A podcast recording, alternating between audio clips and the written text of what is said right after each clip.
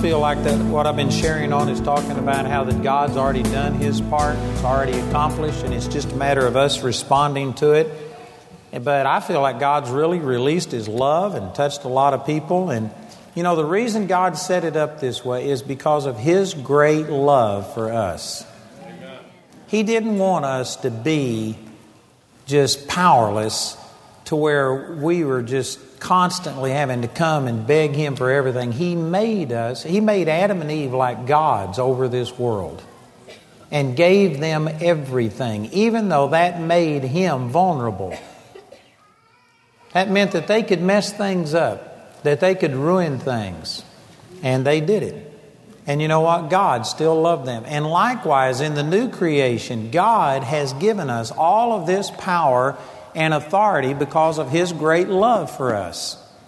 And many of us wished it would be different, that God would just take over all the control and just make us blessed and make us healed and make us happy. But you know, that's not the way that God is. Hebrews chapter 11, verse 6 says, Without faith, it's impossible to please Him. For those who come to Him must believe that He is, and that He is a rewarder of them that diligently seek Him. You know, this is just the nature of God. God is a meek God, God is a humble God. And you know, those things don't seem to go with the name God. If you were to watch a show where they depict God, they'll depict him as this angry, violent person who demands obedience and just squashes anything in his path. And yet Jesus came and represented God, and he said that if you've seen me, you've seen the Father. And Jesus said himself in Matthew chapter 11, the last few verses, he says, Come unto me, all ye that labor and are heavy laden, and I will give you rest. Take my yoke upon you and learn of me, for I am meek and lowly in heart, and you shall receive, or you shall find rest unto your souls. Jesus said he was meek and lowly. Did you know that when God came to the earth through Jesus, he didn't come on a 747 on a, you know, some kind of miraculous way that would have gained the attention of people. He came through just natural means. It was supernatural the way he was conceived, but it was a natural birth, born in a stable, announced to shepherds, not to the Caesar, not to the king. He didn't do things in a flashy way. He came in a way that it took faith to perceive that this was God. I can guarantee you, when those shepherds walked in and saw a little baby laying in a manger, that means a crib where they fed animals and in a stable. It took faith to believe that this was God in this helpless little baby, born in a stable, couldn't even get a decent room in an inn. It took faith for people to believe that this was God. When those wise men came and offered their gifts, you know, Jesus did not come out of the womb speaking Hebrew.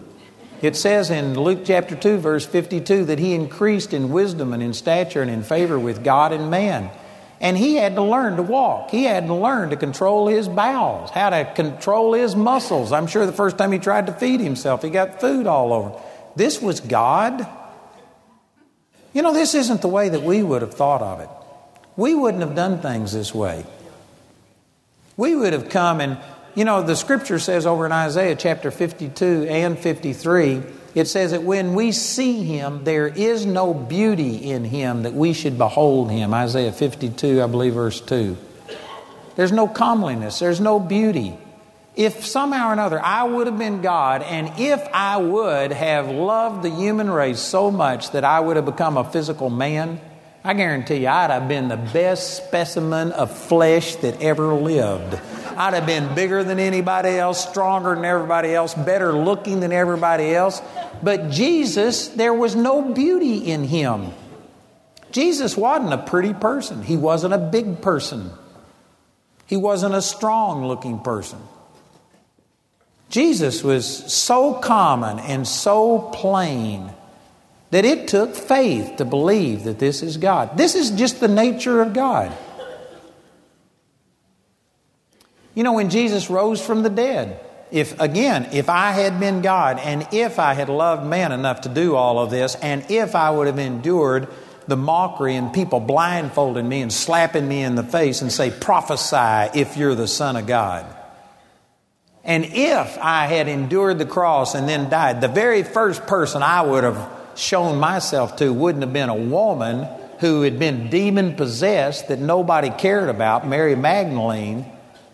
That wouldn't have been the first person I'd have appeared to. I'd have appeared to Pilate. I'd have shook his bed and woke him up. And I said, Are your hands clean, Pilate? I'd have appeared to the guys that blindfolded me and mocked me and said, Let me prophesy to you and tell you something. Everybody in Jerusalem had seen him crucified. I would have hovered over the city and just let them see me, and man, you'd have had everybody fall on their face. And yet, there isn't one instance in Scripture that Jesus ever appeared to a non believer after his resurrection. He didn't use his resurrected person to prove anything to anybody except people who already believed. God is a meek God. Faith is what pleases Him. He wants us to believe by faith. And like I was teaching this morning, if you missed this morning, I encourage you to please get the CD or DVD because this was just something that most people don't know, and I believe it's the way that God created us to be. He wants us to live by faith. Adam and Eve saw by faith. They were so operating in the spirit realm that they didn't even realize they were naked until after they sinned and their spiritual eyes closed and their physical eyes opened up. But God created us to be spiritually minded, to walk in the Spirit, to know Him by faith. And it's not that God is demanding that we do something that we can't do. This is how God created us to be. We are faith beings. God created us to live on a different plane than what most of us are living. We're living at a substandard level, and we are more influenced by the world than the world is influenced by the church. And I'm assuming that the vast majority of people in here are already born again, and yet I can guarantee you we have the values of this world, we have the mindset, we are carnal, we are limited to the physical realm, we are living, I mean, just way, way below what God intended us to be. And God is wanting us to bring, wanting to bring us up to this level of walking by faith and living in a realm of faith.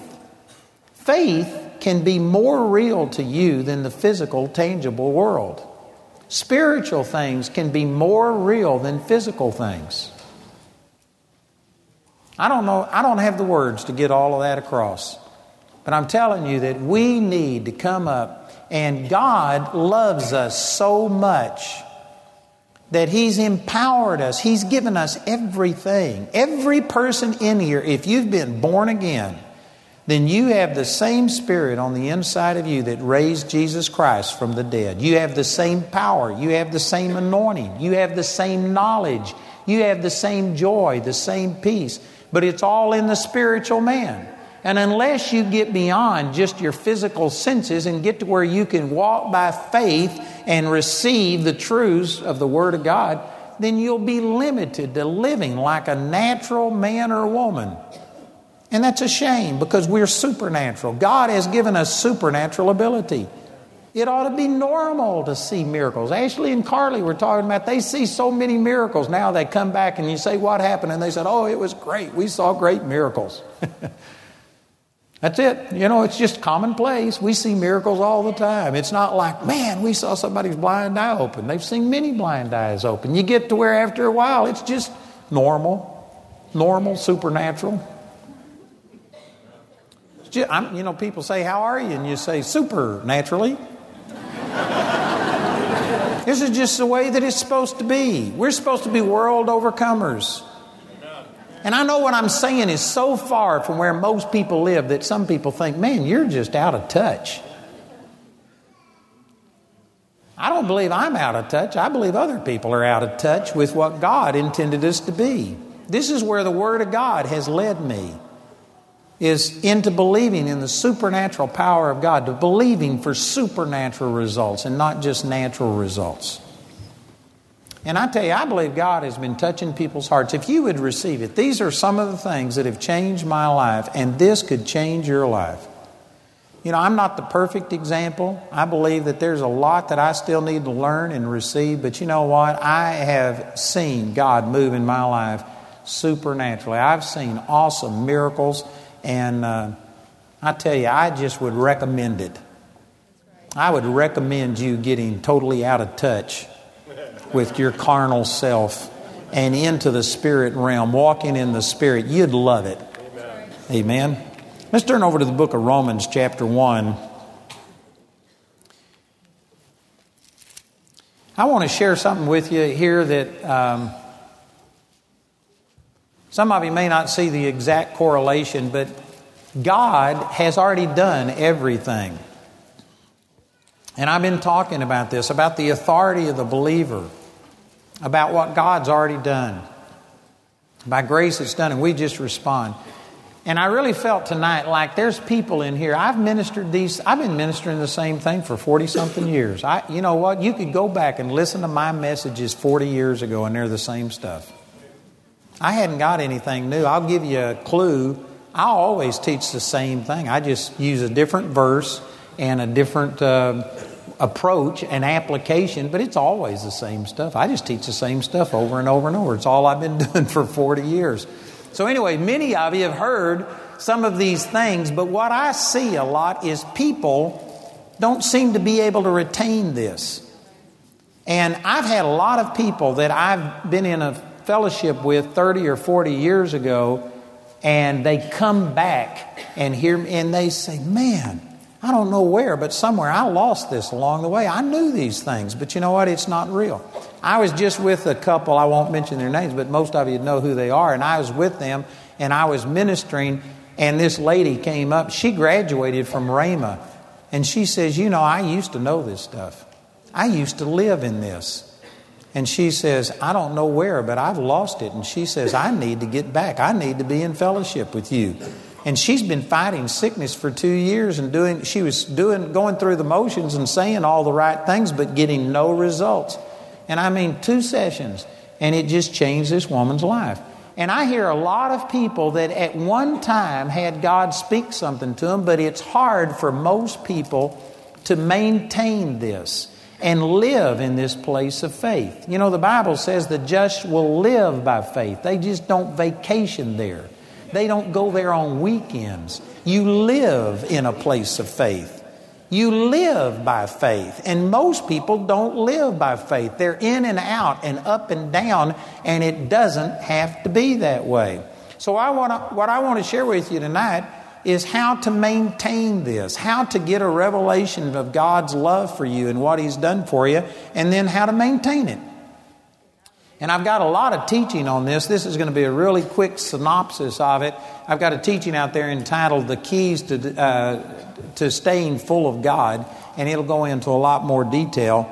Uh, and let me just preface this by saying that I was ministering in Lexington, uh, or I, don't, I forgot where it was, someplace in Kentucky. And I, I was ministering on the love of God, and I started on a Wednesday, and on Sunday morning, a woman came up to me and she was just crying. And she says, I've never been touched like this in my life. She says, I understand that God loves me in spite of who I am. And she was just crying and praising God. And she says, This is the greatest thing that has ever happened in my life.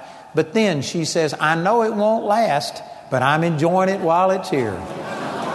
And when she said that, it just grieved me to think that somebody would have God touch them and they'd experience the love of God, but they, she knew it wouldn't last. She didn't even expect it to last.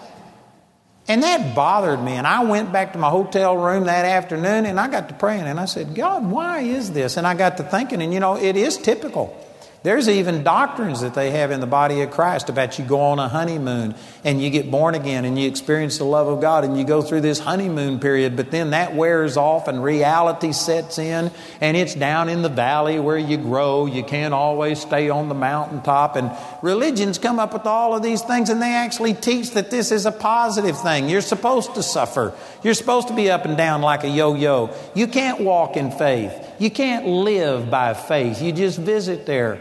And this is actually, most people have embraced it. And by most people's experience, I'd say that that's true. Most people are like leaky vessels, and whatever God does in their life just lasts for a brief period of time, and then it all leaks out, and they go back and want God to fill them again and stuff. And so, as I was praying about this, I saw that this is, this is typical, but I just couldn't accept that it was normal. And as I was praying about it, I got to thinking about my own life. And you know, the Lord touched my life March the 23rd, 1968. And I'm saying this to the glory of God. I'm not trying to pat myself on the back, but what God did for me 45 years ago, this coming March, has not weakened or decreased, it's stronger. It's stronger on the inside of me today than what it was 45 years ago. What God did that night in March in 1968 is impacting me more today than it did back then. I've never gotten over it. I don't ever plan on getting over it. It's changed my life. There's not a day that has gone by since then that I haven't built upon that. You know, I really believe that the Christian life ought to be where you, as you walk with the Lord, you build up momentum. It ought to get better, it ought to get stronger. It ought to get to where, like, after a while, you are going like a thousand miles an hour, and if the devil's put something in your path, you are just going to go through it. There's no way it's going to stop you. And yet, there's some Christians that are moving so slow that if the devil was to put a pebble in your path, you might not have enough inertia to get over it. I mean, you could put a twig there and you'd just bump into it and stop. You know, it's easy to make a U turn when you're only going one mile an hour. But if you're going a thousand miles an hour, it takes a long time to make a U turn. Or you have to slow down and apply the brake and slow down before you can turn around. There's some people that don't have any momentum in their Christian life. And, and if the devil was to tempt you with something you don't want to, but by nightfall you just aren't sure that you'd still be serving God. It just depends on how things go that day. You know, I can truthfully say that today I believe I'm capable of doing anything that anybody else is capable of, but I'm not capable of doing it tonight. Man, I've got my heart set on the Lord. I've built up momentum, and I don't know how long it'd take me to slow down and turn around and head in a different direction, but I'm not going to find out. It would take a while. I can't go out and commit adultery today. I can't just go steal money today. I can't go do those things today because I've got my heart set on God and I've built up momentum. I don't know if you're understanding what I'm saying, but this is the way I believe that the Christian life is meant to be that you ought to get stronger as time goes along. You ought to get to where, man, you've got so much momentum, you've got all of these things that God has done in your life that you wouldn't turn away for anything. And yet, the average Christian just lives from moment to moment to moment. They, what God did five years, ten years ago is a distant memory. It has very little impact on them today. And they've just lost the benefit of all of that. How does that happen? And as I was praying about it and saying, God, there's got to be something because in my life, the things that God did in 1968 are still working and still producing, and I'm still benefiting from them today. And I got to praying and saying, God, what about this? And the Lord led me to these verses here in Romans. And I'm not going to take time to read all of it because I'll preach a long time on it, but in verses 18 through 20, it's showing that there is an intuitive knowledge of God on the inside of every person ever created. Whether they say they're atheist or not, whether they say they, they might say that they don't believe that there's a God, it's a lie. It's a lie. This, these verses say God has revealed himself from heaven against all ungodliness and all unrighteousness of men so that they are without excuse. Even his eternal power and Godhead is known. It is a lie when people say that they don't believe there's a God. You put a gun to their head and they'll cry out to that God they say they don't believe in. It's all mind games. At a heart level, everybody knows that there's a God, and everybody knows right from wrong. The only exception to that is that you can go so far into sin that you sear your conscience with a hot iron and you kill your conscience, and so you can get away from it, but it takes a long period of time. Everybody at one time started out with this intuitive knowledge on the inside of them, knowing that there's a God. That's what these verses say. But then in verse 21, look at this. It says, be, because that when they knew God, They glorified him not as God, neither were thankful, but became vain in their imaginations, and their foolish heart was darkened. And then it goes on and lists other things that happen. And what it's doing, it's showing you the progressive steps that people have to take away from this sensitivity to God. Nobody is born hardened to God. Everybody is sensitive to God at birth. You take a little child, and a little child is just sensitive to God. There's, they have a sensitivity and a kindness in them. They have to be taught to be mean and selfish and angry and bitter and all of these kind of things. You don't start that way.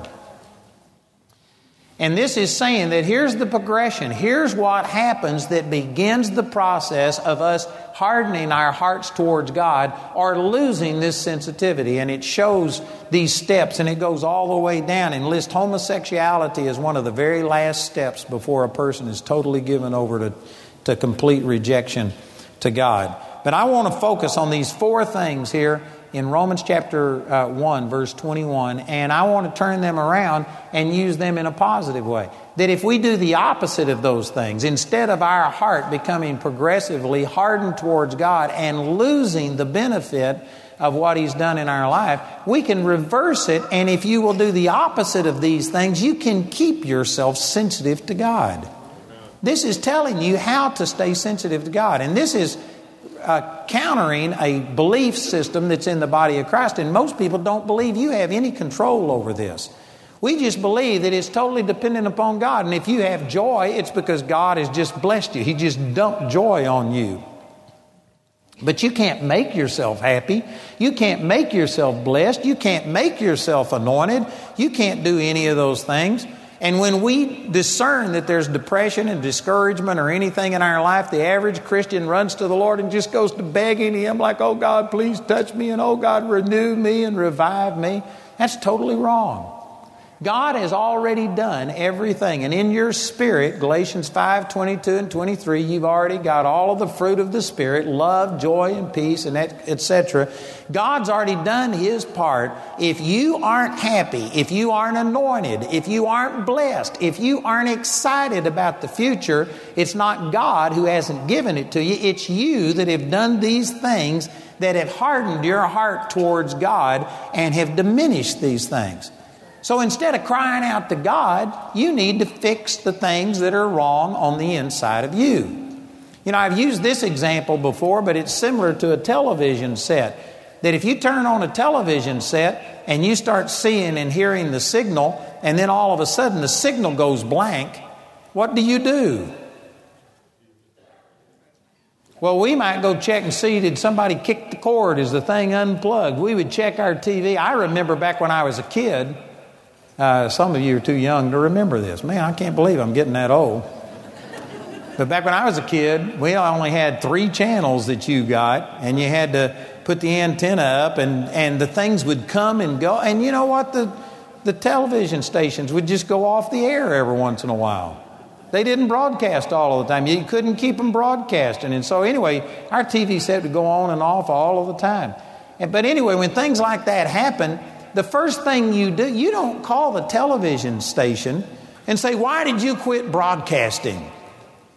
Now we know that those stations have backup systems, they have generators, they have all of these things, and we have confidence that the TV station is going to be broadcasting all of the time. If your set was to go off, you would go check your set. You would call somebody to come and repair your set, and you would see what's wrong with your set, not with the TV station. Well, in this comparison, God is broadcasting all of the time, but every once in a while our signal gets fuzzy or it goes off. And instead of us thinking, what's wrong with me? Am I unplugged? Have I not been in the Word? Have I not been studying and praying? Am I not in communion? Instead of us examining ourselves, the first thing we do is say, Oh God, restore to me my joy. And we pray to Him like He's the one that cut the joy off. He's the one that cut the power off. He's the one that turned off the anointing. It's God who's done these things, and we begin to petition Him. I'm telling you, God has already done everything. And if you aren't happy and blessed and anointed and full, it's not God's fault, it's yours. And a lot of people hate that kind of stuff because they say, You're making me responsible for the mess that I'm in. yep, that's what I'm doing. And some people just don't like that because you can't handle it. You, you take great delight in, in, blaming God or blaming the devil or blaming your mate or blaming somebody else. Adam says, It's that woman that you gave me. This has been going on since the Garden of Eden. And people love to blame somebody else. But the problem is, if it's God, if it's the devil, if it's your mate, you can't change those things. When you accept responsibility that, you know what, it's my fault. I'm the one that quit meditating in the things of God. I'm the one that quit keeping my mind stayed on Him. Isaiah 26, 3. If you keep your mind stayed on the Lord, He'll keep you in perfect peace. If you aren't in perfect peace, it's not God who's not giving you peace. It's not the devil. The devil is, of course, tempting you and, and trying to get you off track. But the bottom line is you quit keeping your mind stayed on God. If your mind was stayed on God, you would have perfect peace. If you don't have perfect peace, your mind isn't stayed on God, period. And it was your fault. You're the one that quit keeping your mind stayed on God. It blesses me to find out I'm the problem because if I'm the problem, I can fix me. If God's my problem, I'm in trouble.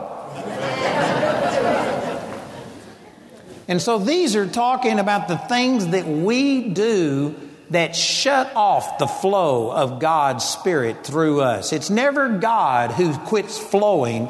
It's like, you know, water piped into your house.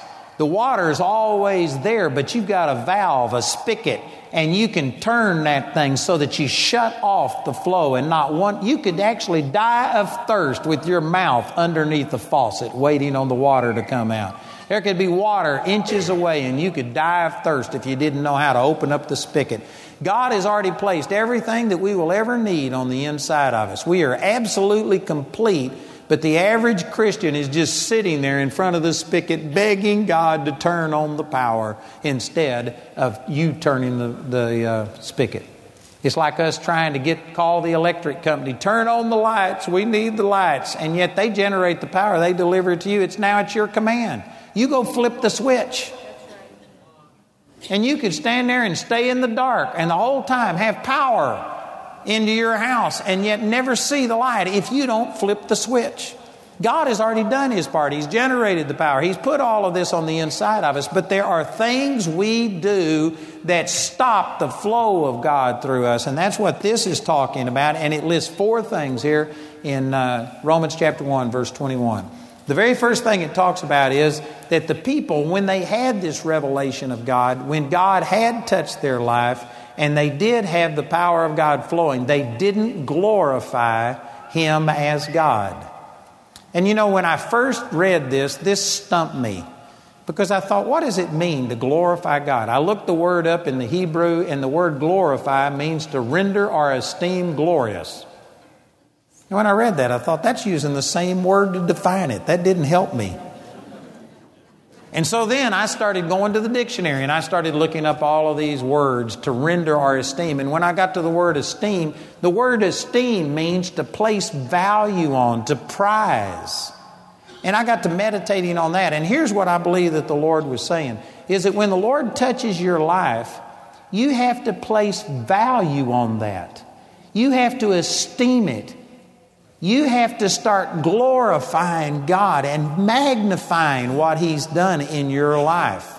And if you don't do that, then that thing is going to diminish and it will, uh, it will fade and it will leave. It, it won't leave its importance in your life. You know, here's an example of what I'm talking about it's like uh, if the Lord was to speak to you during this conference and you were to understand God's love for you, and if you just really got touched and you, God spoke to you.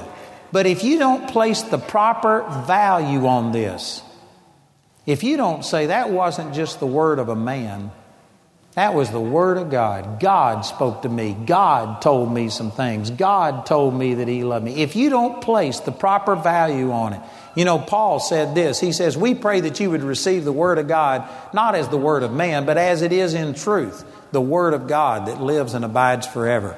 Paul was praying that they would value the Word, not just as a human messenger, but they would recognize God was speaking through him.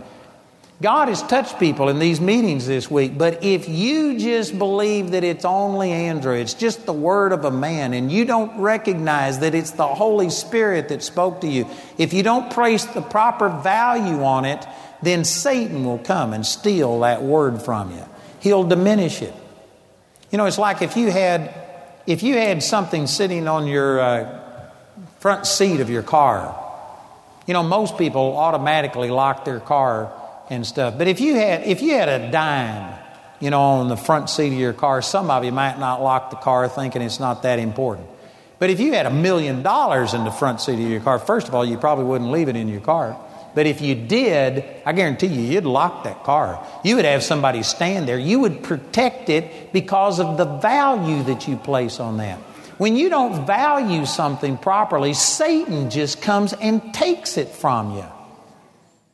But when you value something, when it's an important, boy, you keep your attention on that. You are focused on it. You aren't going to let somebody come steal it.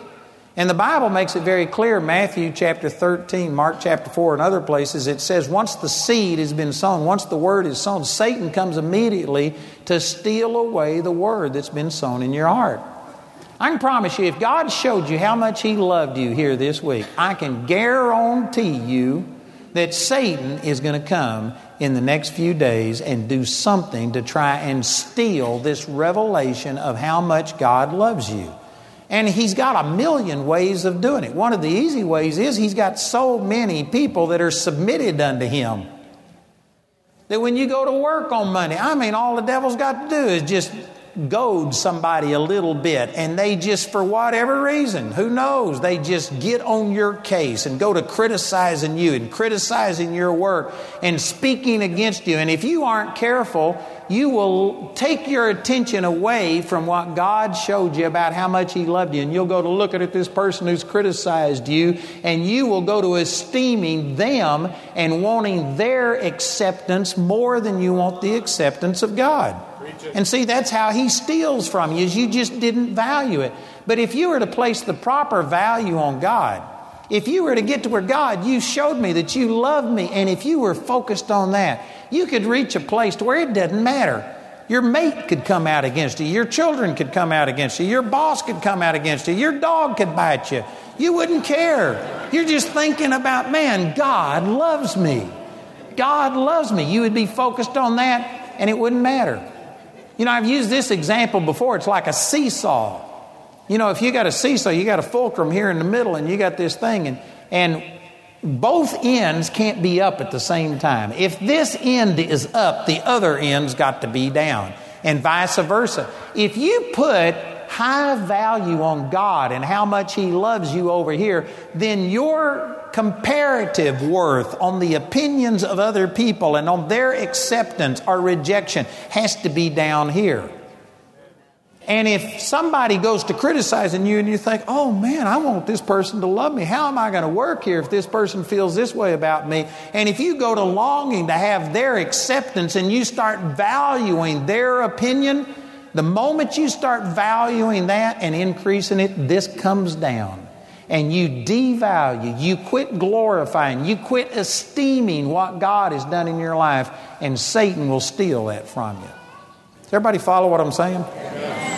My own personal life, I had this experience with the Lord, Lord, March 23rd, 1968. I was only 18 years old.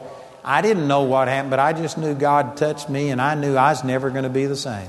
I didn't sleep all night long. I got up the next morning, I stood in front of my Baptist church, and I told them, I said, I don't know what happened, but I'm changed. I'll never be the same. I said, I think I'm filled with the Spirit.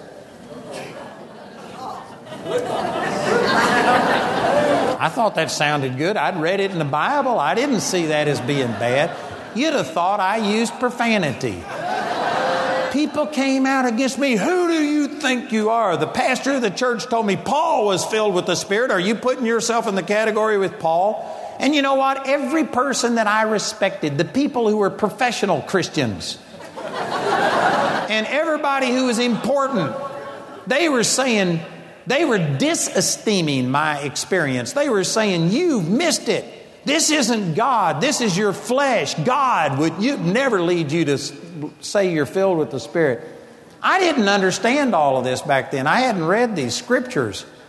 But you know what? I just knew that I knew that I knew that I meant with God and that God loved me. And I, just, I remember just being shocked at people's reaction. And I didn't know what their problem was, but I said, I don't care what you say. I know God loves me.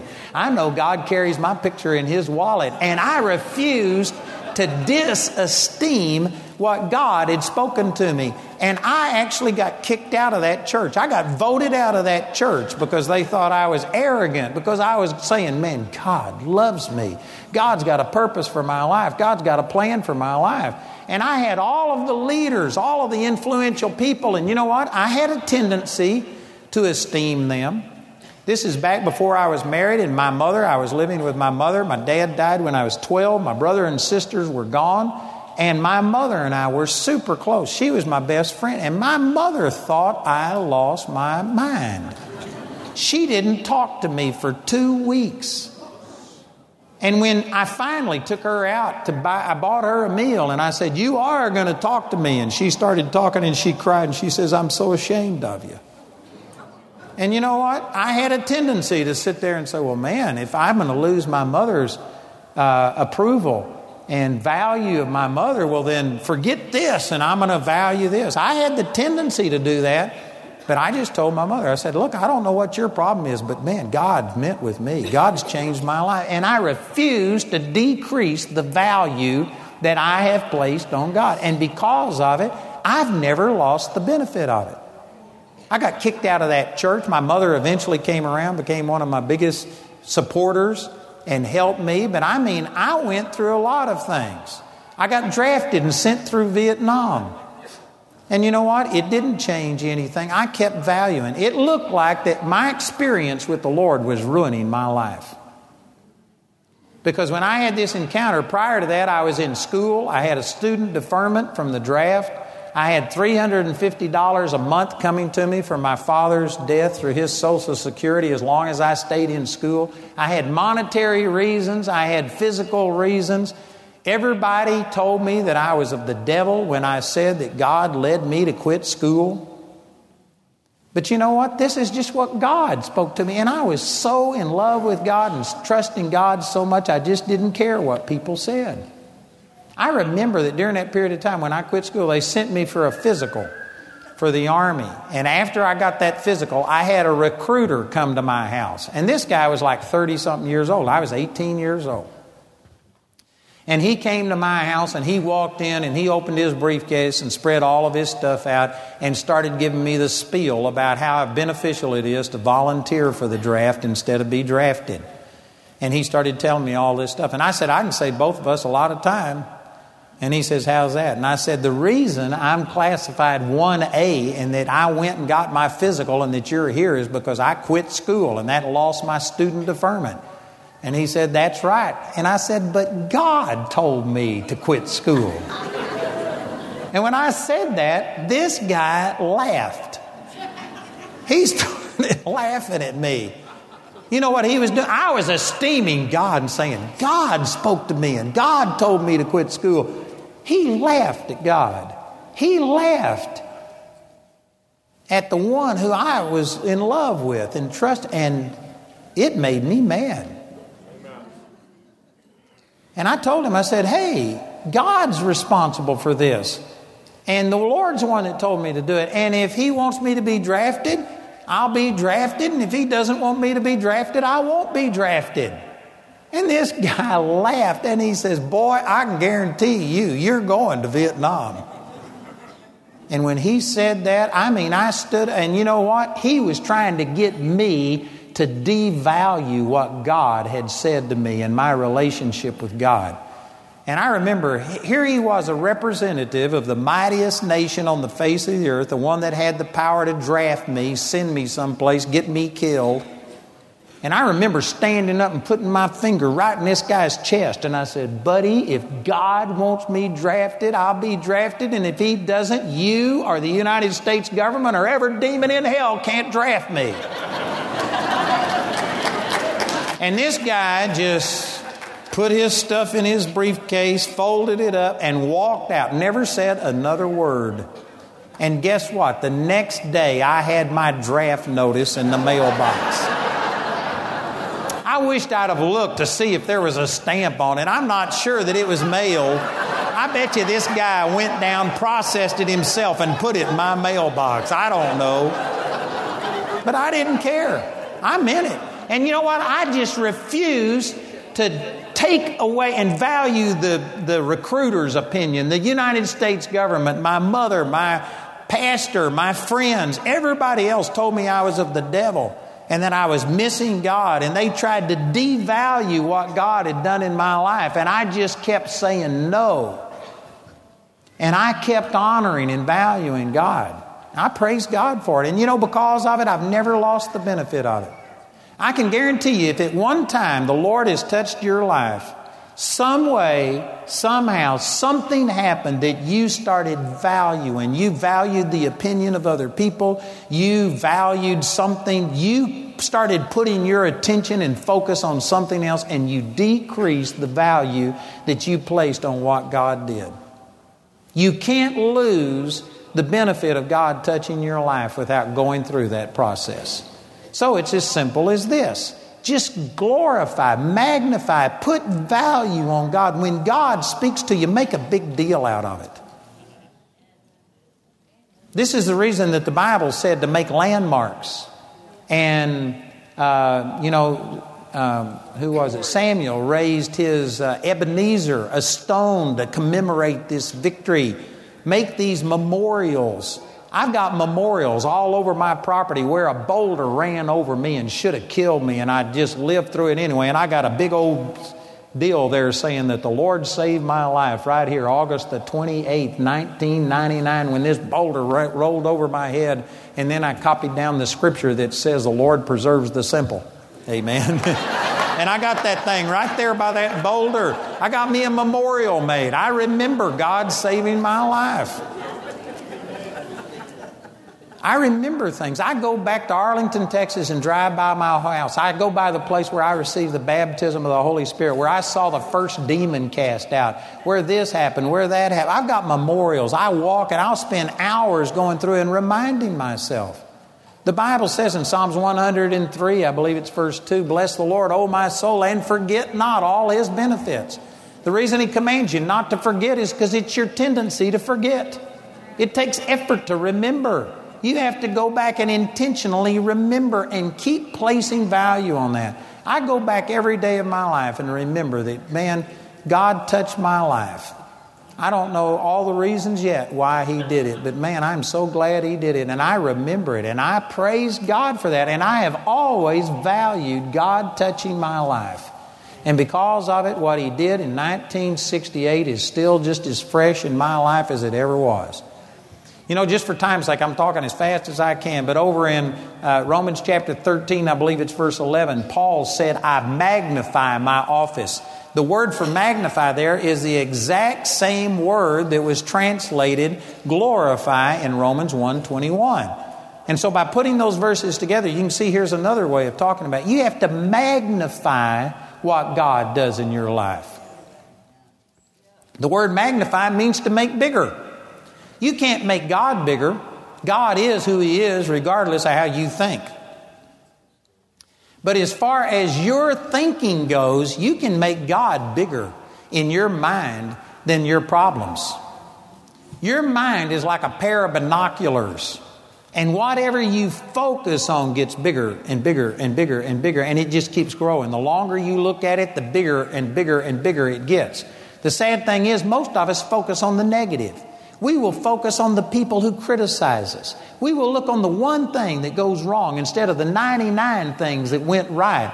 And if you look at the negatives, if you are one of these people that, you know, you would gripe and complain if they slit your throat with a brand new knife, you wouldn't see the blessing in it. Amen.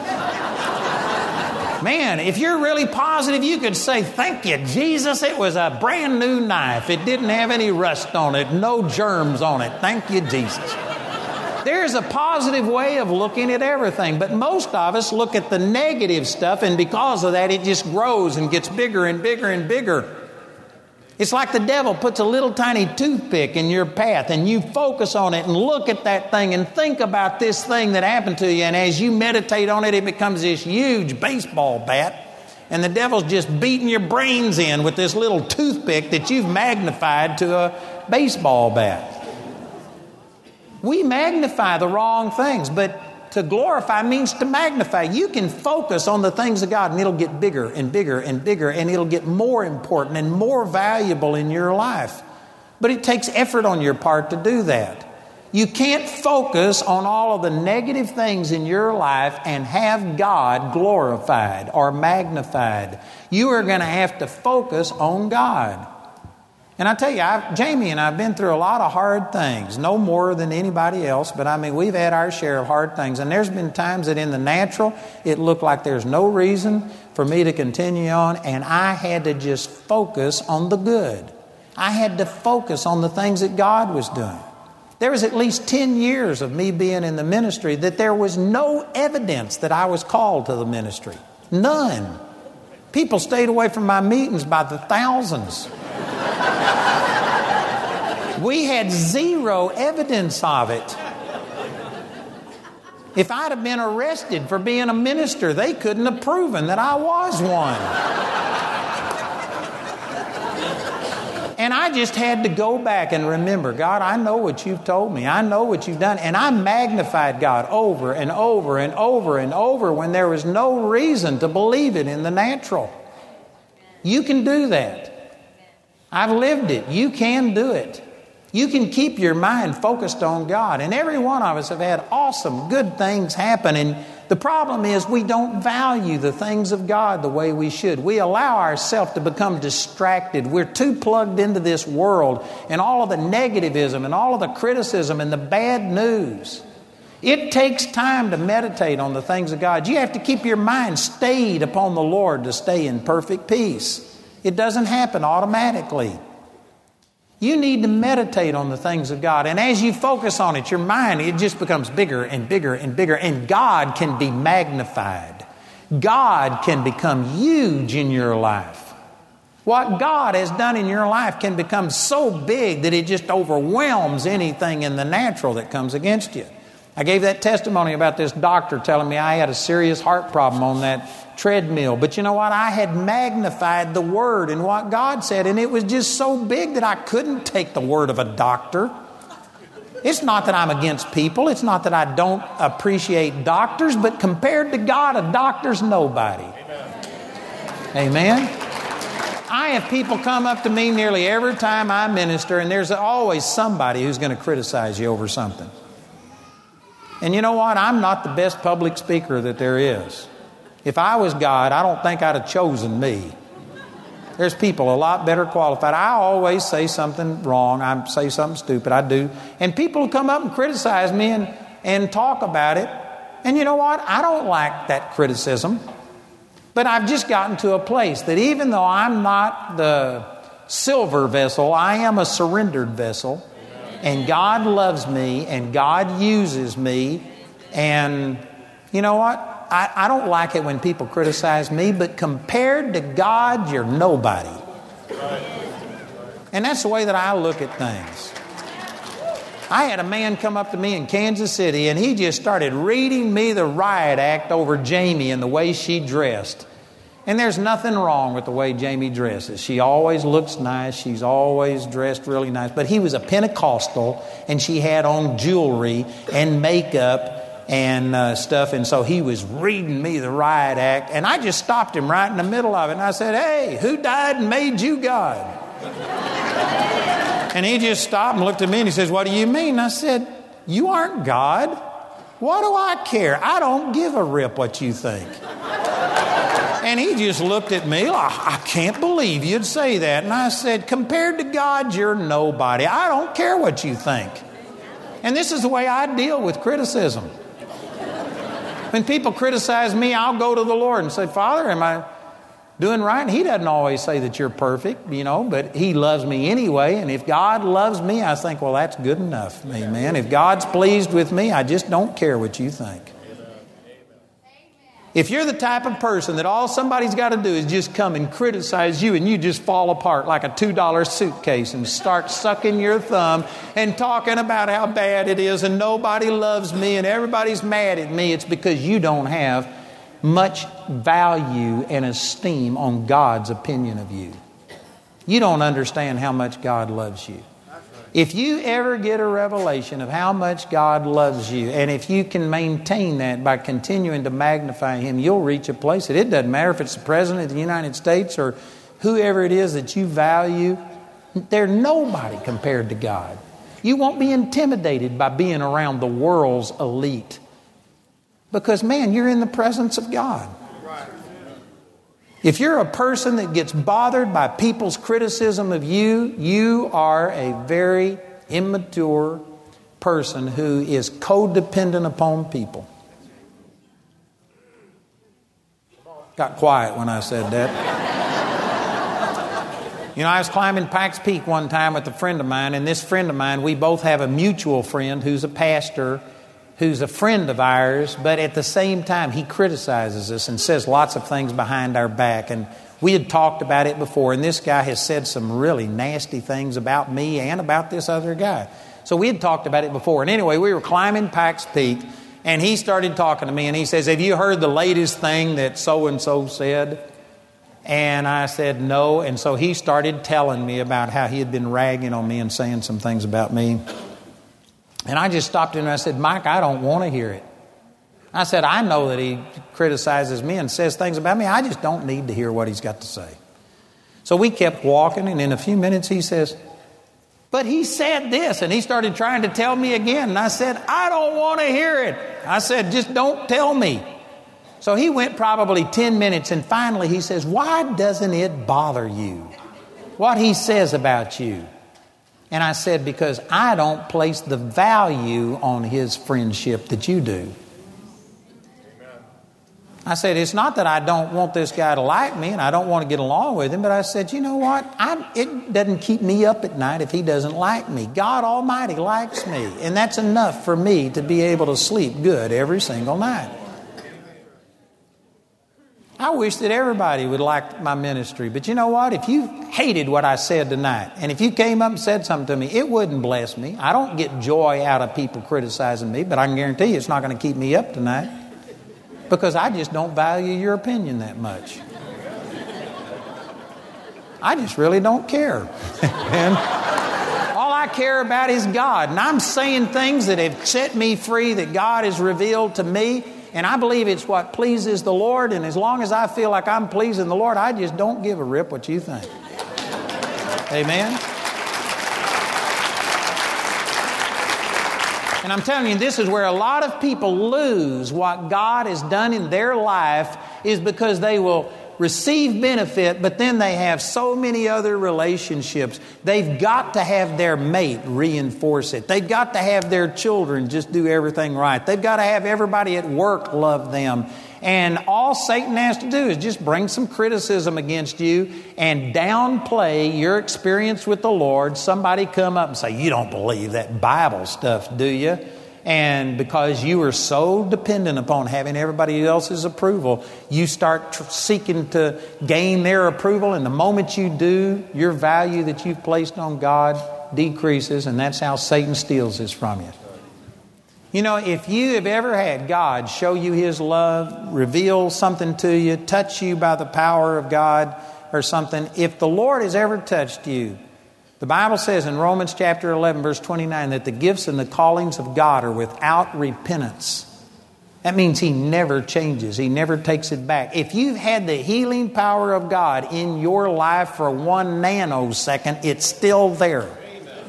If you've ever been healed of a cold, that same anointing that healed your cold will heal your cancer, will heal your headache, will heal anything. It doesn't take different power levels of God to move in your life. If you've ever had God touch you, that same power is still there. It's not God that turned off the switch, it's you.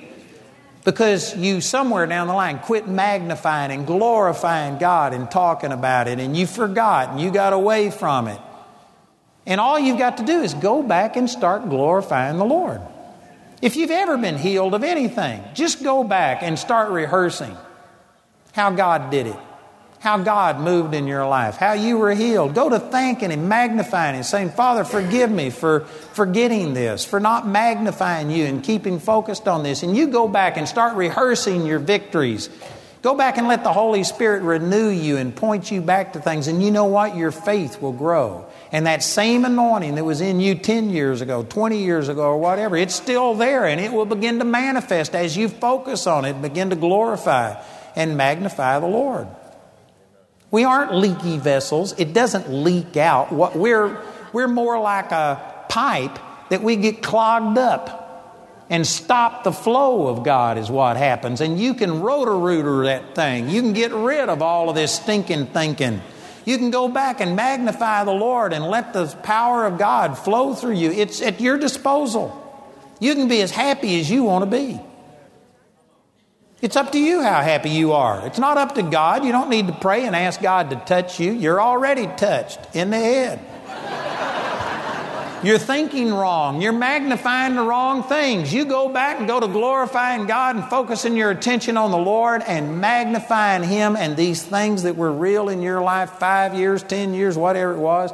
It'll all come back. God has never changed. The gifts and the callings of God are without repentance. You can be as encouraged, as anointed, as happy, as full of vision as you want to be. There's some people that at one time had a vision. You got a word from God. He showed you something that you want, He wanted you to do. You go out and head in that direction, and I guarantee you, you're going to meet opposition. Satan is going to come and try and stop you from accomplishing his thing. And people will come against you. You could have gone through a divorce. You could have lost your money something happened, and you know what? You get your attention off of God and off of what He says. You start looking at all of your problems and all of the reasons why it won't work, and you start magnifying those things, and they become bigger than God. And that's why you lost your momentum. That's why you lost your steam. All you got to do is go back and start magnifying God, glorifying God, putting the proper value on it and say, God, forgive me for ever esteeming another person's opinion above what you said. Forgive me for ever listening to what the news had to say more than what the Word of God has to say. God, forgive me for taking somebody else's opinion and listening to the doctor when you said I was already healed by your stripes. Why did I ever listen to this guy? Why did I ever take his word above your word? Why did I listen to the banker? Why did I listen to the lawyer? I'm preaching better than you're listening. Look over here in Psalms chapter 69. This is a prophetic psalm. If you were to read it, you'd find out that there's about four times in this psalm that Jesus quoted from this psalm. It talked about that they gave me gall to drink they uh, smote him with stripes and things like this. This is a prophetic psalm. It's actually Jesus that's speaking this psalm prophetically through David. And in Psalms chapter 69 and in verse 30, verse, uh, chapter 69, verse 30, he says, I will praise the name of God with a song. I will magnify him with thanksgiving. Remember, Romans 13 uh, 11 says, or it's either Romans 11 13, one of those two says that I magnify my office. It's that same word that was translated glorify. So to glorify means to magnify. And here the Lord says, I will magnify God with thanksgiving. The second thing that is listed in Romans 1:21, it says first of all they didn't glorify him, the second thing they weren't thankful. These are all related. We can only separate them for the purpose of discussion and explanation, but really they're intertwined, they're related. If you are truly going to magnify God, then you've got to be thankful. If you aren't thankful, you aren't magnifying God. I could spend days on this one point. People don't understand this. People today think that your emotions are controlled by your hormones and uh, you got a chemical imbalance, and we use a million and one excuses. That stuff is a lie. I'm not going to spend a lot of time on that. I know many of you will value the word of our secular world over the word of the, of the Bible, but the Bible says to bless the Lord at all times. It says, in the midst of tribulations, you are supposed to be of good cheer. Those would be unjust commands if you couldn't do it because you don't understand. It's my time of the month. It's my hormones are upset. I've got a chemical imbalance. Today, we've got a million and one excuses why we don't do what the Word of God says, but the Word didn't say, bless the Lord at all times, except for those of you with the type A personality or whatever. He made no exceptions. He says, Be of good cheer. I've overcome the world. Let not your heart be troubled. He told his disciples that the night before his crucifixion, they were going to see him crucified. And he says, Don't let your heart be troubled. You know, most of us today have adopted a way of thinking that we would say, Well, that's denial. He's telling the disciples to be in denial. They're suppressing their emotions. They need to vent, they need to let it out. They just need to get down and cry and bawl. Something's wrong with you if you could see your master crucified and let not your heart be troubled. And yet Jesus told them, Don't let your heart be troubled. It was a command. See, we've adopted, we have placed value on the word of our psychology, our carnal way of thinking, instead of what the Word of God says. And because of it, people are emotional basket cases because they aren't valuing the Word of God. They aren't doing what the Word says. And many of you probably discount some of the things that I just said because that's not according to the value system that you have. You've been taught to believe that you're supposed to go through periods of discouragement. It's just natural to be up and down like a yo yo. It's not what the Bible says. The Bible says, I'll bless the Lord at all times. His praise shall continually be in my mouth. My soul will make her boast in the Lord. The humble will hear thereof and be glad. Oh, magnify the Lord with me. This is Psalms chapter 34, verses 1 through 4. Magnify the Lord with me and let us exalt his name together. You magnify the Lord by exalting him, being thankful unto him, praising him for what he's done. You're commanded to do it. And it'll work in any circumstance. If you aren't a thankful person, you're a person who has focused on the negative You've magnified the negative. You are exalting and increasing the negative things that Satan has done in your life, and you are not focused on the things of God. You are not magnifying Him and exalting Him, and you aren't thankful. Period. There are no exceptions to it. Somebody says, But you don't understand all of my problems. You don't understand all of the good things that God has done. You're only looking in the natural realm at what hasn't happened. I'm telling you that in the spiritual world and on the inside of you, you are absolutely awesome. Amen. You've got the glory of God on the inside of you. And I believe that God wants to give you victory in this life. But even if you didn't experience it, and if you die, you go straight into the presence of God. And Paul said, For me to live is Christ and to die is gain. If you were thinking straight, if you were truly magnifying the Lord, when the doctor tells you that you're going to die, you just reach up and kiss him. Man, that's awesome. You know, David and Gail had a funeral this last week of an in law that they had to go to this funeral, and the guy died in a recliner or in some chair in the house. And anyway, after the funeral, you know, the family was thinking it's sad to see the man die in the chair, and I guess they were thinking about, you know, getting rid of the chair or doing something like this. They didn't want bad memories. But one of the grandkids came around and he said, Where's the lucky chair? and they said, What do you mean, the lucky chair? And he says, You know, the lucky chair where grandpa got to see Jesus. And all of a sudden, everybody's opinion changed, and they thought, you know what? That's a great thing. He got to see Jesus, and he says, I want to sit in the lucky chair. And now, instead of getting rid of it, man, they keep that there to remind them that, man, he saw Jesus in this spot. It just depends on how you look at things, whether you're going to be carnal or whether you're going to be spiritual. Man, you can be thankful. You can glorify God. You do not have to be upset about anything.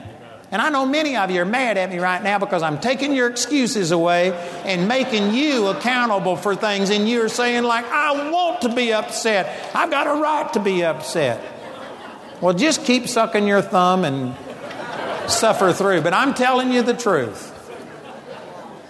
I'm telling you the truth that praise God, you can magnify God, and if you do it, if you get to where you see what God has done for you and you truly get thankful, it makes God get bigger. You know, one of the signs of the last time, 2 Timothy chapter 3, verses 1 through 5, it lists 16 things that are going to be signs of the end times. And one of them is that man will be unthankful, and it puts it right next to unholy. Did you know not being thankful is unholy? It's ungodly. And there are many people, there's probably people right here in this room that you don't say thank you much. You don't show people grace and mercy. We travel on planes a lot, and you know, planes get canceled and bad things happen. And I have seen people that I bet you some of them are Christians go up and read those people the riot act and just how dare you do this and don't you understand what this has done and man i heard one story about these people that were standing in line there was 30 people standing in line trying to rebook their tickets and a guy just pushes up to the very front and starts trying to get his thing done and the woman said sir there's all these other people in front of you and he said do you know who i am do you know who I am? And this woman got on the microphone and she says, Does anybody know who this man is? He seems to have forgotten. and he just stormed off. But you know what? There's people that think they're the center of the universe. Have you ever heard this story about how many people does it take to screw in a light bulb? You know, with most people, it only takes one because you just hold it and the world revolves around you. Amen. Most people see themselves as the center of the universe, and if something goes wrong, you go in and demand your rights. But did you know a godly person will be kind? Love is kind, patient, and kind. It will be thankful. If you aren't a thankful person, if you aren't the kind of person that when you go to eat, if you're the one that always finds something wrong with your food, I've been out with people that I guarantee they'll send it back five and six times. And that could happen to anybody maybe once or something, but every time they go out, nobody can please you. Nobody's up to your standard. You're an ungodly person. Usually goes over about like that, but it's true. You know, Jamie and I have been on flights that were canceled, and I remember one when we were flying to England, and in Dulles, they canceled our flight, and we stood in line for two hours, 10 o'clock at night, and we had to wait until the next day to fly out. And I remember going up to the counter, and this woman, boy, the guy in front of us had yelled at her. People were using profanity, they were mad, they were upset.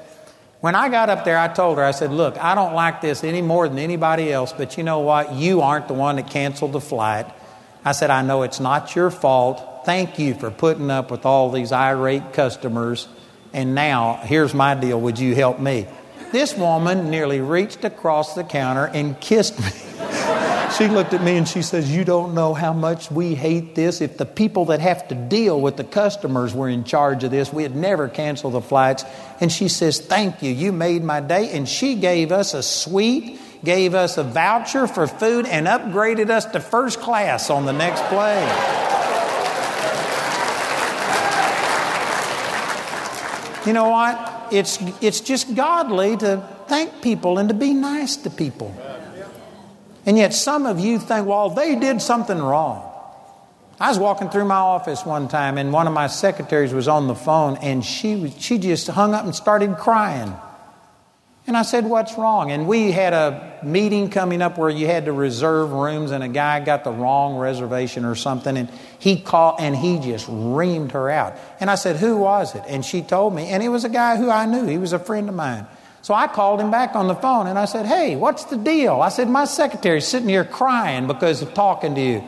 And he said, Well, you know, I just was trying to get my reservation straightened out. You know, the squeaky wheel gets the oil. I, that, I just trying to make it clear that I want my way. And I said, You just being ungodly.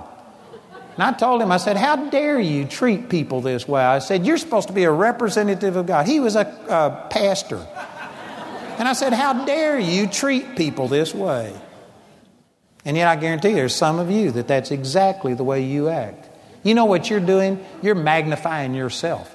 You're so important, everybody's got to bow down and lick your boots and do what you want to do. And you're the center of the universe. You know, you just need to get a reality check and recognize that you are not God. And you ought to just humble yourself and start being thankful that things are as good as they are. They could be worse. Amen. I've not gotten very far. I see David looking at his watch. Sorry. There's two more really important things to say out of this, but they'll be waving a sign at me soon up here.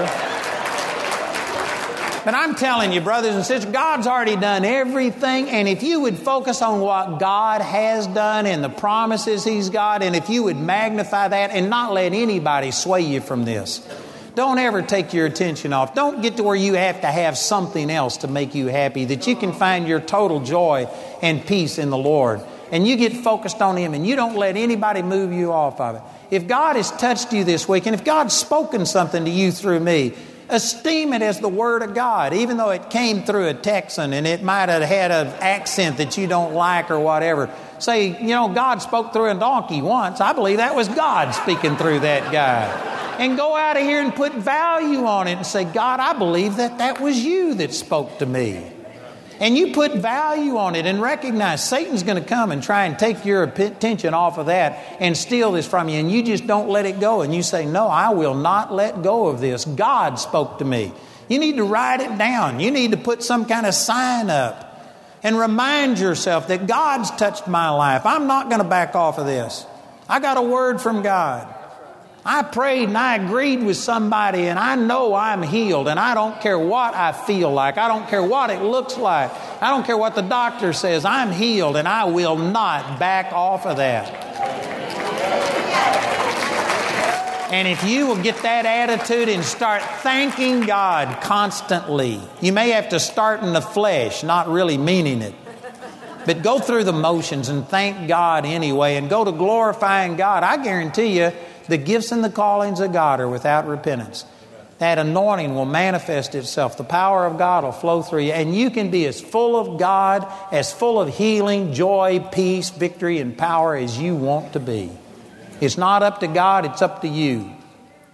You encourage yourself in the Lord. You glorify the Lord, magnify Him, be thankful, and then get your imagination involved. Man, that's powerful. I wish I had time to talk about that. And then you keep your heart from being hardened. You make your heart sensitive to God. Those things are totally up to you. And if you will do that, I guarantee you, you can live in a constant feast with the Lord. These people are just desperate for God. No, God, would you please touch me? I just want to say it's like it's like the air you breathe. Just breathe. Amen. Sure, we need God. Sure, we need His power, but it's all here. It's all available. Just take advantage of it. Glorify God, magnify Him, be thankful. Use your imagination to glorify God and soften your heart towards God. It's totally up to you. If you aren't full of God, it's your fault. So deal with yourself. Get into the Word of God, and it'll correct you and it'll get your thinking straightened out. And when your mind is stayed on the Lord, you will have perfect peace. Isn't that simple? Father, we thank you for these truths. Thank you for all of these promises in the Word of God, and I'm asking that the Holy Spirit would make application of this to every single person. That, Father, we would take the things that you've done in our life and we would magnify them. That we would be thankful, we would glorify you, and that, Father, your joy and your peace and victory, power, anointing, prosperity, healing would flow through us as we release and get rid of the things that have clogged us up and have kept your power from flowing through us. Father, I pray that you give a paradigm shift to people, that they see things differently after this weekend and going out recognizing that we've got it. You've already done your part, you've put it all within us, and now we're going to work it out. through the Word of God. Thank you, Jesus. We agree and we receive that, and thank you for doing it in the mighty name of Jesus. Amen. Hallelujah. Thank you, Father.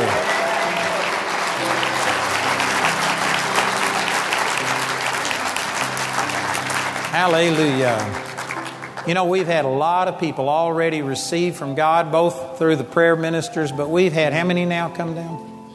150 people have come down and received the baptism of the Holy Spirit. How many have been born again? 16 been born again. Isn't that awesome? Thank you, Jesus. We've seen more people baptized in the Holy Spirit right here in three days than were baptized in the upper room on the day of Pentecost. And man, they have shaken the world. We're a product of their witness. If everybody was to go out and operate in what I've talked about tonight, did you know that we could see this same proliferation just through this one meeting? And then you multiply this times the thousands and thousands of meetings that are going on this very night God touching people. And I tell you, there's no reason that we shouldn't just shake the world but it's because Christians aren't walking in this. We're spending our time asking God for what He's already done instead of just stirring up and appropriating what's rightfully ours. I want to give you an opportunity tonight if there's anybody here who doesn't know Jesus personally, or if you don't have the baptism of the Holy Spirit. We've already had so many people receive, but I don't want to take it for granted. Every person needs this. Every person needs to be born again. It's absolutely essential. And if you're born again, you also need to be baptized in the Holy Spirit and speak in tongues. You aren't going to go very far in the Lord without this. Let me just say that you can't do what I've talked about tonight without the baptism of the Holy Spirit. It won't work. It will not work for just a natural person. You have to be infused with God's supernatural power. Jesus said, You receive power. After that, the Holy Ghost has come upon you. And one of the things that happens when the Holy Spirit came in the Bible, they spoke with tongues. Somebody says, Does everybody speak in tongues? Well, everybody can speak in tongues. Not everybody does, but you can. It's like getting a pair of tennis shoes, they all come with tongues. And you can speak in tongues. It's a part of the baptism of the Holy Spirit. Somebody says, Do you have to have the baptism of the Holy Spirit to go to heaven? No, you can go to heaven without the baptism of the Holy Spirit. You can actually get there quicker if you don't have the baptism of the Holy Spirit because you aren't going to be able to survive. You'll die of something along the way. But you can still go to heaven, but why would you want to go without receiving the baptism of the Holy Spirit? Is there anybody here tonight who'd say, Man, I need to receive this. I want this gift of speaking in tongues? Anybody here like this? If that's you, I want you to raise your hand. I want to pray with you. Here's a hand back here. Here's another one. Anybody else? Here's some over here. Praise God. We've already had so many that probably the majority in here have already prayed. But you know what? We want to make sure everybody has at least the basics salvation and the baptism of the Holy Spirit. If you raised your hand, or if you were supposed to raise your hand but didn't do it, would you just get up out of your seat and come forward and let us pray with you right here and help you to receive? Come forward right now and let us agree with you. Thank you, Jesus. Hey, Jared. Is this a friend of yours? He's my mentee. Oh, wow. Man, this is a great night to receive the baptism of the Holy Spirit. What a deal. Thank you, Jesus. Hallelujah. Man, this is great. I believe that this is going to change your life more than anything that you've ever done in just the natural realm. Outside of being born again, the baptism of the Holy Spirit is the most important thing that you can receive. Before you can receive the baptism of the Holy Spirit, you first of all have to be born again. There's a lot of people that just assume that I'm a good person, I believe in God. Isn't that enough? The Bible says, Do you believe that there's one God? You do well. The devils also believe and tremble. That's a sarcastic statement. Believing that there's a God is not enough. You have to commit your life to Him. Do the one thing that Jesus hasn't done. I mean, excuse me, that the devil hasn't done. You have to do the one thing the devil hasn't done, and you have to commit your life to Jesus. So the Bible says in Romans 10 9 that if you will confess with your mouth the Lord Jesus and believe in your heart that God raised him from the dead, you shall be saved. Is there anybody here who's never done that? Maybe you believe in God, you acknowledge that Jesus is the Son of God, but you haven't really made Jesus the Lord of your life. Is there anybody here that hasn't done that? I need to pray with you first. If that's you, I'd like you to raise your hand. Praise God. Here's three right here. Anybody else? Here's another one down here. Anybody else? Are you sure? I'm not trying to talk you out of it, but there are just so many people today that are assuming that they're right with God. The Bible says that when you get born again, you have a witness in yourself and you know that you've passed from death unto life. You don't wish or hope so, you know it. If you're born again, you know that you're born again. You have a witness in yourself. Is there anybody else who's not sure and you want to pray and make sure? Here's another one down here. Anybody else? Here's another one. So here's five people. We're going to pray with you first. And I'm just going to say a simple prayer based on that scripture that says, if you make Jesus the Lord of your life and believe in your heart God raised him from the dead, you shall be saved. And I'm going to pray a prayer that is similar to the words you have to say. It's not magic, it doesn't just automatically work by you saying these words. But if you will believe the words that I'm saying as you repeat after me, then you'll be born again. Because the Bible says, with the heart man believes, and with the mouth confession is made unto salvation. Amen? Y'all believe that? Jesus has already died for your sins. He's forgiven them. It's now up to you. Are you going to receive what He's done? And the way you receive it is to make Jesus your Lord. That doesn't mean that you're going to be perfect. You can't be perfect, but it does mean that you're willing to turn your life over to Him and you want Him to gain control. Are y'all willing to do that? Amen. I'd like to ask everybody to repeat this prayer with me so that they won't feel like we're listening to them. And if you'll say these words and mean them in your heart, you're going to be a brand new person. Isn't that good? Let's say this. Say, Father, I'm sorry for my sins. I believe Jesus has already forgiven my sin. And I receive that forgiveness. Jesus, I make you my Lord. I believe that you are alive that you now live in me. I am saved. I am forgiven. In Jesus' name. Amen. Do you believe that? Amen. Amen. Y'all believe that? You know, if you believe that, then you are just a brand new person on the inside. You may look the same on the outside. You may feel the same, but the scripture says that in the spirit you became a brand new person. You're a new creature. And it says that in the spirit you are now the temple of the Holy Spirit. Man, that's awesome. God created you to be a dwelling place for the Holy Spirit. So everybody up here now has prayed a prayer similar to that. And according to the Bible, you're the temple of the Holy Spirit. That means He created you to fill with the Holy Spirit. He wants the Holy Spirit in you more than you want Him in you. So we aren't going to beg. You don't have to plead. Some people teach that you got to get all of the sin out of your life and you got to be holy before you can receive the Holy Spirit. That's not true. If you could get holy without the Holy Spirit, you wouldn't need the Holy Spirit. The very reason that you need Him is to give you power to overcome things. If you've got sin and problems in your life, you're the very person that God wants to fill with the Holy Spirit. So don't let any sense of unworthiness stop you from receiving. We're just going to open up the doors of this temple and welcome the Holy Spirit to come in. And I guarantee you, you crack the door a little bit, the Holy Spirit's going to come flooding into your life because He wants to fill you with His power. So I'm going to lead you in a real simple prayer, just welcoming the Holy Spirit to come in. And then I'm going to have our prayer ministers come up here, and these people are going to stand behind you and they're going to lay hands on you. After I lead you in prayer, then they're going to lay hands on you because in the Bible, they would lay hands on people and they would release the Holy Spirit into them. So I'm going to lead you into prayer. They're going to lay hands on you and release this power of the Holy Spirit to come into you.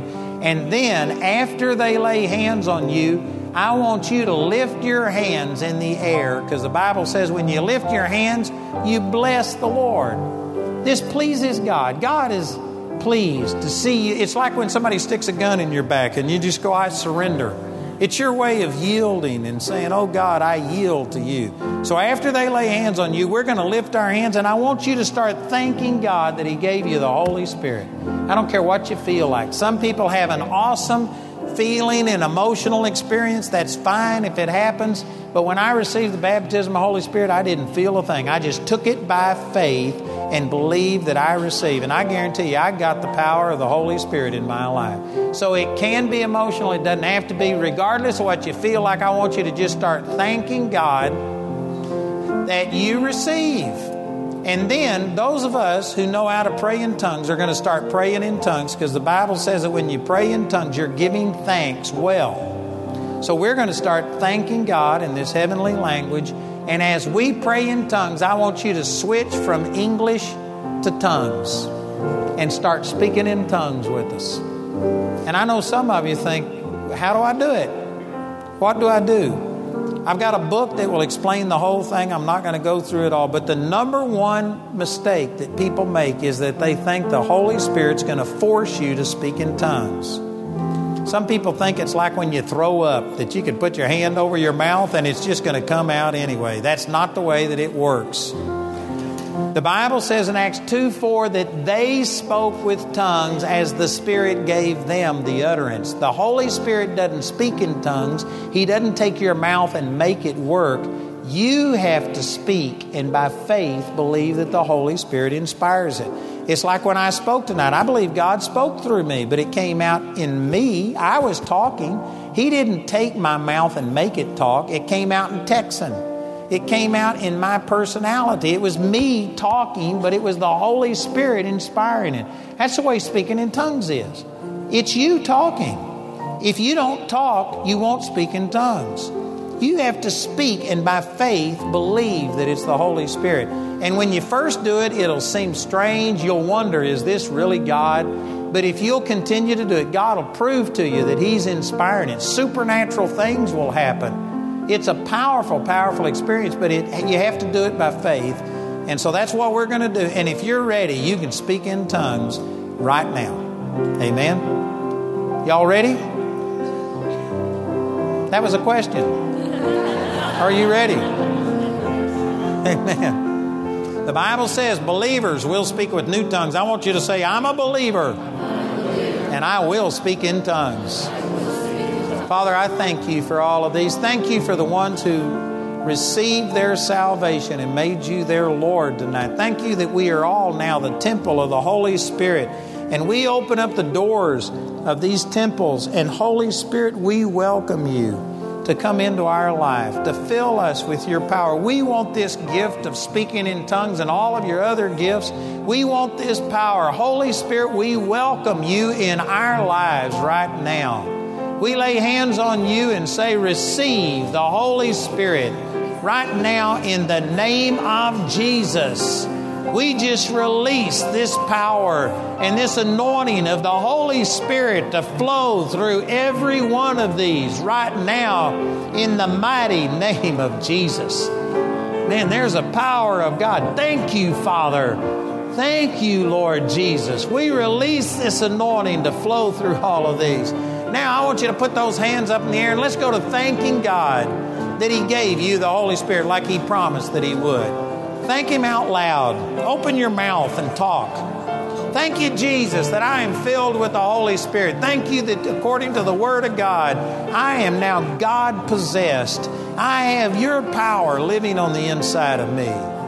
Thank you, Jesus. Now, those of you know how to pray in tongues, let's start praying in tongues and thanking God.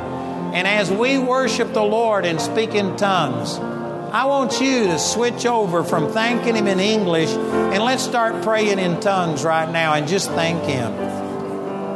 If you don't know what to say, you can try and say what you hear the person behind you saying. But your tongue won't come out the same as theirs. Every person's tongue is unique to them. You can't say what they're saying. But if you try and say it, it'll get you started. And when it comes out different, just keep talking. Just keep talking. Don't worry about what it sounds like. When a little baby first talks, it doesn't sound like English, but their parent knows what that child's trying to say. Your Heavenly Father's listening to your heart. You're bypassing your head. You're praying out of your born again spirit. You're bypassing all of the doubt and the unbelief. Man, the Holy Spirit is inspiring this. Your Heavenly Father is hearing your heart. This is one of the first times you've ever prayed without any of the hindrances of your mind. Just keep speaking right now. Be bold enough. Talk loud enough that you can hear yourself. Speak to the Lord. And here's the power of God. Sister, you're speaking in tongues. Now talk. Get loud. Talk loud enough to hear yourself. Be bold with it. Quit being bashful in the name of Jesus.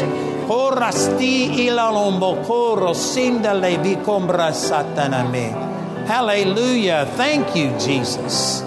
Thank you, Jesus. Man, the power of God is flowing. People are being filled with the Holy Spirit. You don't know what you're saying, but I promise you, this is more powerful than what you recognize right now. This is awesome. Hallelujah. Praise God. Thank you, Jesus. Sorry to interrupt you, but let me have everybody's attention here for just a minute. You know, whether you spoke in tongues or not, I believe God gave you the Holy Spirit because He promised that He would. When I first asked for the baptism of the Holy Spirit, I didn't speak in tongues immediately. It took me three and a half years to speak in tongues, but that's because I was a Baptist. And I'd been told that this was of the devil, and I had so much fear and worry in me that it just clogged up the flow. And it took me a while to get my mind renewed, but I've written all of these things in a book I've had thousands and thousands of people speak in tongues after reading this book, and I want to give each one of you a copy of it because it's imperative that you understand what happened. Even if you felt something awesome and if you feel like God touched you tonight, you've got something much, much greater than what any of you understand. You're going to have to understand. You're going to have to get the word and live with this a while before you get the full impact of what happened. But this is a powerful, life changing experience if you understand what happened to you. So I want to give you this book. It'll help every one of you. And we've got Robert right down here. He's the guy that's got this little book that we're going to give you in the air. If you'll follow him, they've got a room right there with all of those books, and they're going to give you this. They'll also pray with you, and they'll help you if you need prayer, if you need healing, if you have questions anything we can do. Just follow Him for a moment, and we want every one of you to receive this. Praise the Lord. Hallelujah. Man, that's awesome. Praise God, praise God. People got born again, baptized in the Holy Spirit. That's just wonderful. I think they said we had 160, and if you add these 20, 30, we've got close to 200 people that have received this weekend. That's just wonderful. Amen. Thank you, Jesus. Praise God. Again, these are our prayer ministers down here. These are all people that have been through a training. Many of them are Bible college students. They're just full of the Word of God. They are ready to take their authority, and they're here to help you. If any of you need prayer for anything, I encourage you to come right now and let someone agree with you. And this way, we can pray with every person in here if you need it. So, if you want prayer, I want to give you an invitation to come right now and let one of our prayer ministers agree with you. We've got people standing at the aisles that are going to point you towards a prayer minister. Please cooperate with them.